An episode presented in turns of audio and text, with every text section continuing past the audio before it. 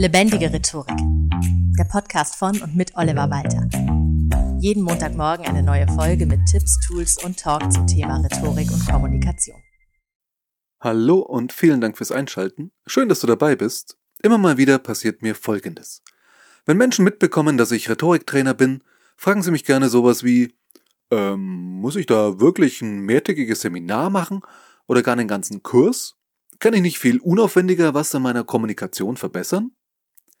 Wäre ich geschäftstüchtiger, würde ich darauf antworten, also, nee, nee, nee, nee, nee, nee. Tut mir leid, aber da führt kein Weg dran vorbei. Und umso teurer ein Seminar, desto effektiver. Also zahl mir lieber mal 1000 Euro mehr, dann bringt's dir auch richtig was.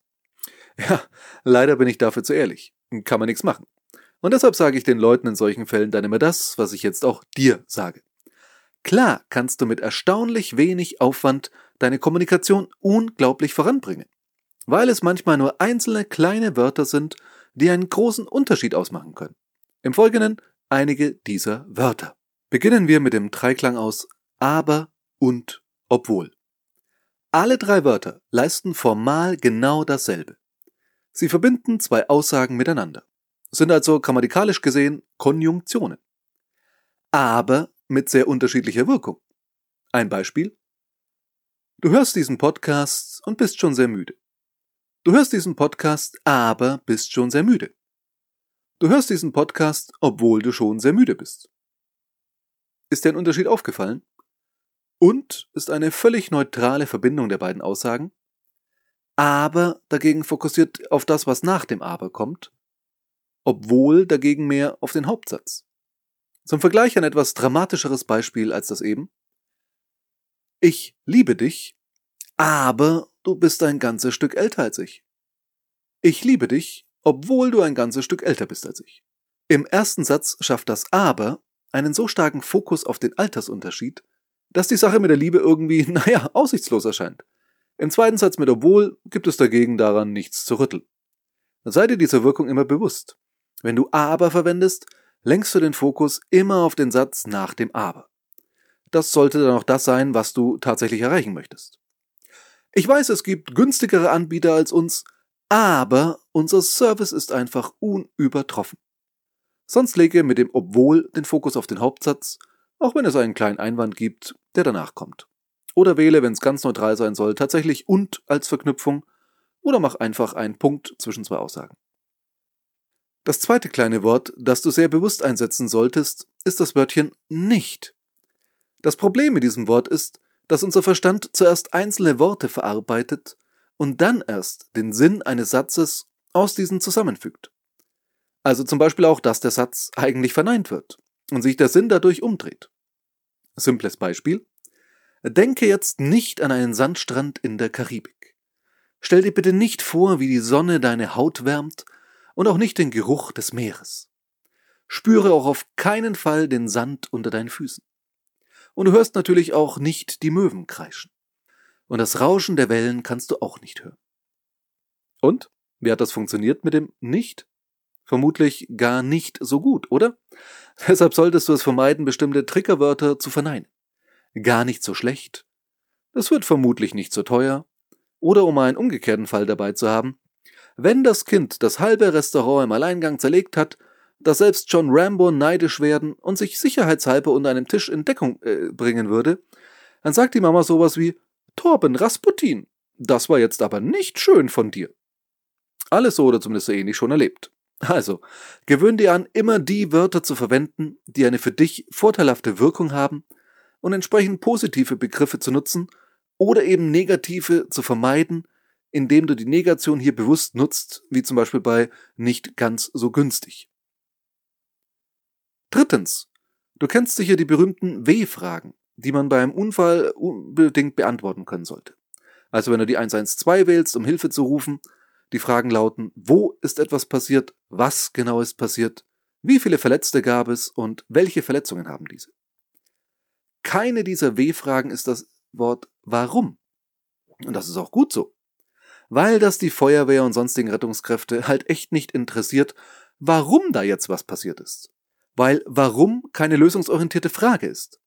Immer wenn ich beruflich für ein Seminar oder eine Keynote irgendwo unterwegs bin und in einem Hotel übernachte, schaue ich auf die Übersicht mit den Rettungswegen, die ja meist an der Hoteltür angebracht ist. Also ich schaue da jetzt nicht drauf, weil ich so ein ängstlicher Mensch bin, sondern weil man halt an diese Stelle, an die Tür seines neu bezogenen Zimmers einfach mal hinschaut.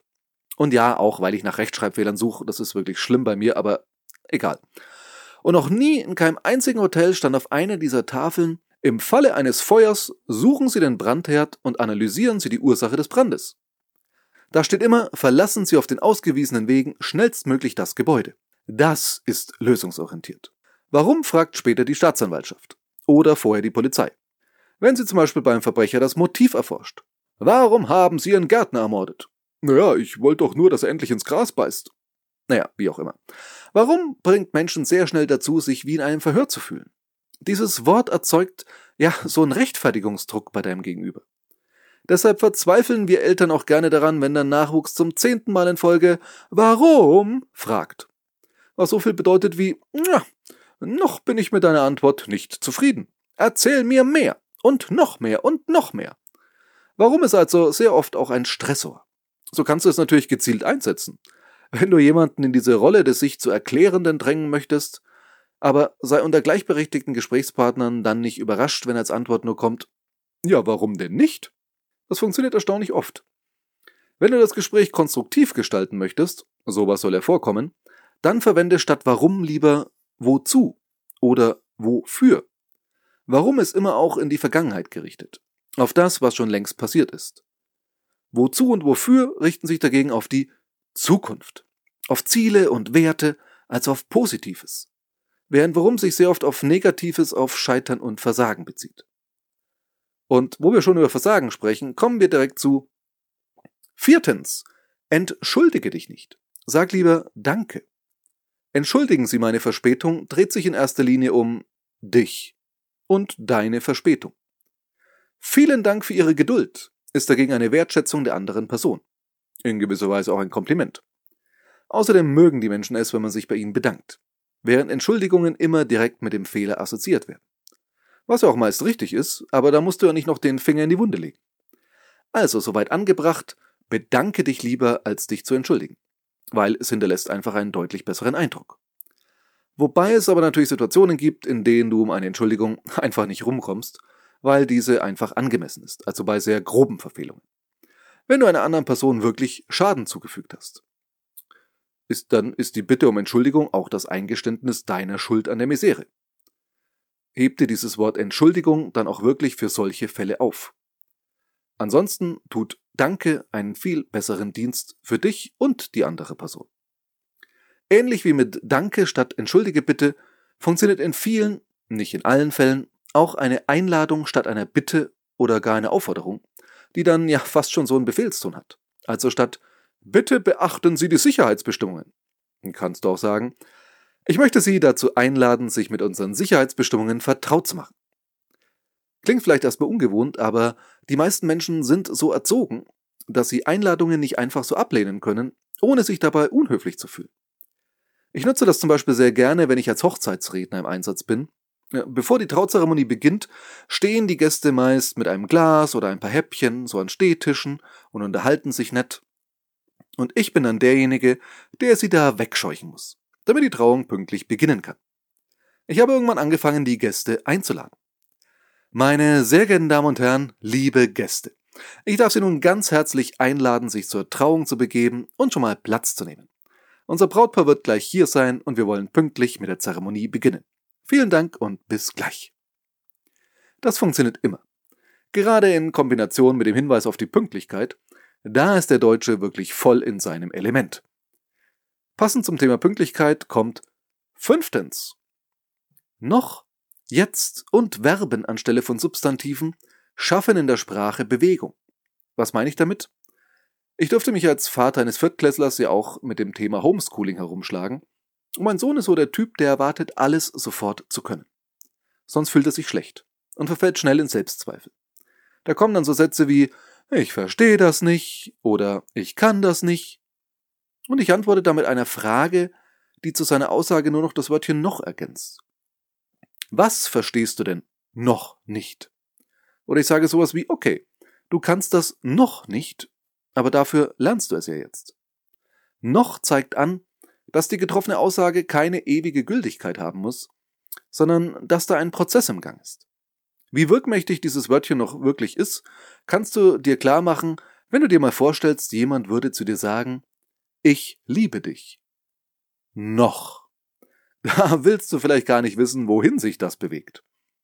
Auch Verben bringen Sachverhalte in Bewegung. Substantive dagegen bezeichnen einen Status. Sie sind sozusagen zeitlos. Weshalb man ja auch grammatikalisch nur durch Verben die Zeit anzeigt. Ob etwas schon passiert ist, gerade passiert oder erst noch passieren wird. Vergangenheit, Gegenwart und Zukunft spielen sich sprachlich in Verben ab.